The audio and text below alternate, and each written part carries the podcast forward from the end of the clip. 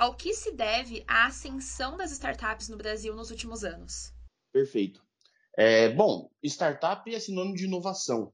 E nessa linha de raciocínio, o mundo se demonstrou com muita necessidade de inovar, muita necessidade de novas oportunidades, de atender os seus consumidores, os seus clientes de uma maneira diferente, com uma proposta mais inovadora, com uma proposta mais otimizada, com uma proposta mais eficiente, em muitas vezes com um custo mais acessível, e todas essas realidades formam uma equação é, que as startups solucionam muito bem. Essa é uma realidade do DNA das startups, né? Então, é, as startups, o empreendimento em geral, e startups passam por isso, nascem a partir de um problema, né? E sem dúvidas o mundo é repleto deles. E nessa linha de raciocínio, a capacidade que as startups têm de solucionar esses problemas de uma maneira mais otimizada e testar a viabilidade disso de uma maneira mais rápida, monta uma estrutura onde se traz é, os olhos e, e, consequentemente, se nota uma ascensão muito mais é, escalável e representativa nesse aspecto,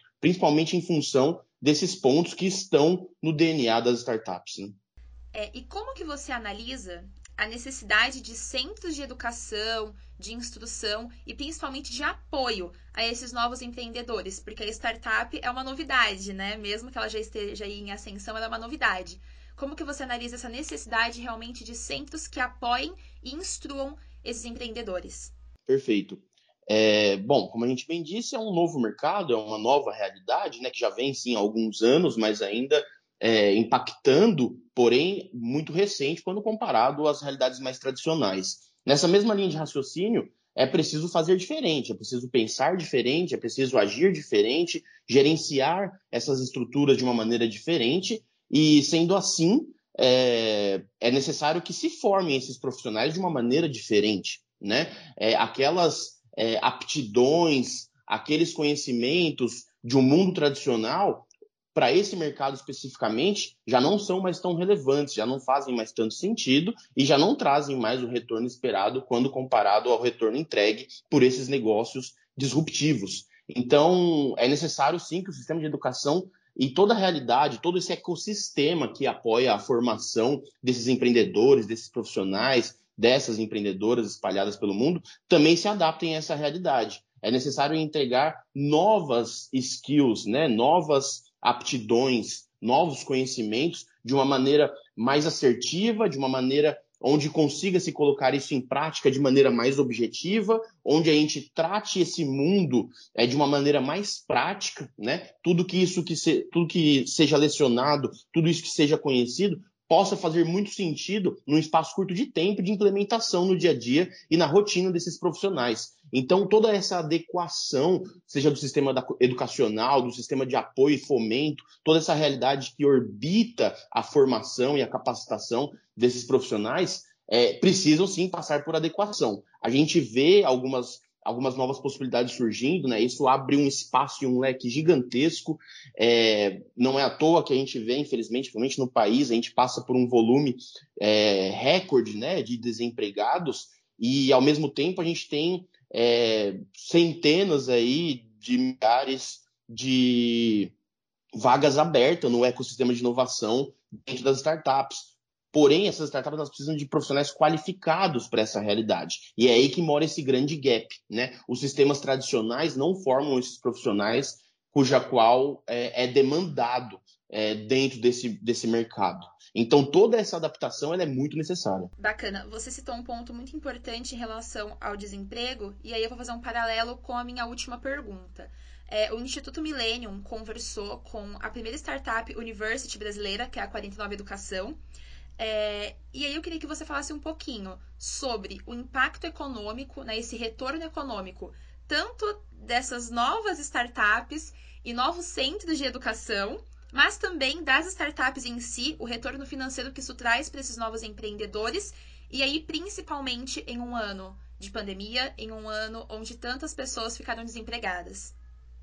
Perfeito. É, é um apoio essencial, né? Então, quando a gente entende esse volume altíssimo de desemprego versus a demanda dentro das startups e entendendo todo o cenário, as startups elas crescem de maneira muito acelerada. Então, em espaço curto de tempo, você vê startups crescendo 300, 400, 500, mil por cento em volume de funcionário, né? Então, se nós não tivermos a adequação necessária é, de todo esse ecossistema de educação, a fim de formar esses profissionais para que possam atender essa demanda, a gente começa a gerar um gargalo e possivelmente é, um certo é, congelamento, né, uma barreira a mais, uma dificuldade a mais de crescimento desses negócios. Então, entendendo eles como os negócios, como negócios escaláveis, que crescem aí da noite para o dia de maneira muito exponencial, tendo um volume de startups crescendo muito, mesmo em meio à pandemia. Né? A gente recebeu agora informações, conseguimos aqui na B Startups levantar informações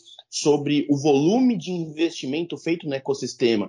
É, até aqui no período de 2020, já superou no mesmo período de 2029, quando nós não tínhamos quarentena. Então, esse é um mercado comprovado, é um mercado consolidado que vem crescendo e cada vez mais atraindo mais capital para promover e acelerar esse crescimento. Esse ritmo se mantendo, é necessário sim que a gente tenha cada vez mais profissionais qualificados para atender essa demanda e poder ser também o, o alicerce né, de crescimento desses negócios.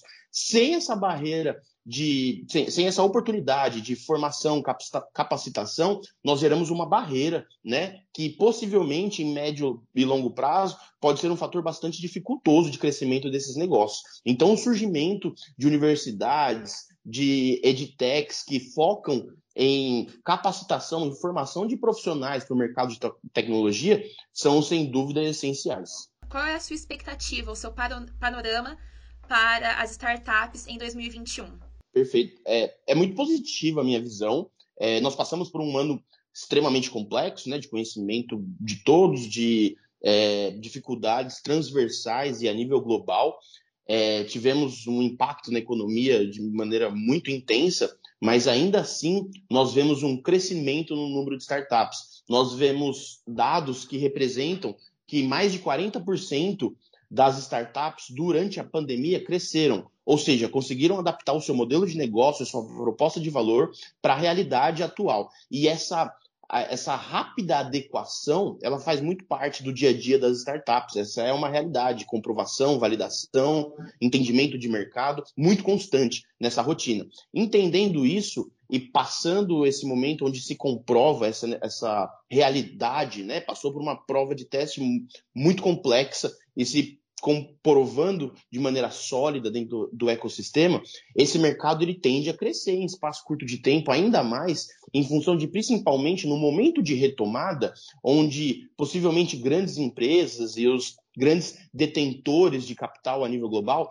vão precisar investir nas suas retomadas também, é, entendendo esse novo comportamento, entendendo um novo momento de mercado, e dentro dessas estratégias, as startups se conectam de maneira muito eficiente então, ou seja, ela já tem um mercado onde ela está consolidada, está ampliando, e também surge uma nova realidade de oportunidade em espaço curto de tempo, que é a retomada econômica a nível global. Né? Entendermos que vamos retomar investimento, retomar expansão, retomar adequações, é, serão necessários investimentos. E para isso, dentro dessas estratégias, e isso é a nível global, nós temos a, as startups se encaixando de maneira muito interessante.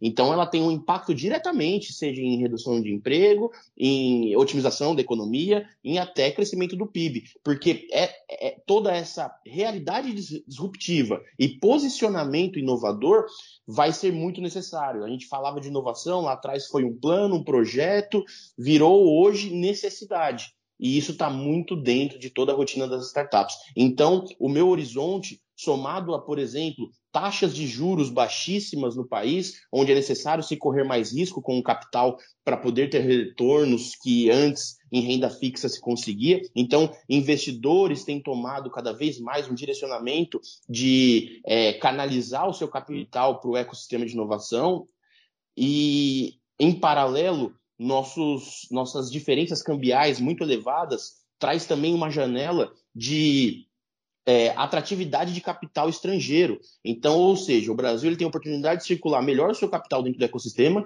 e, em paralelo, tem a oportunidade de abrir, é, de abrir janelas de investimento internacional. Tudo isso alimenta muito o ecossistema. Então, todos esses pontos, na minha opinião, formam uma equação é, muito positiva e próspera para os próximos anos, principalmente 2021, para o ecossistema de inovação e startups.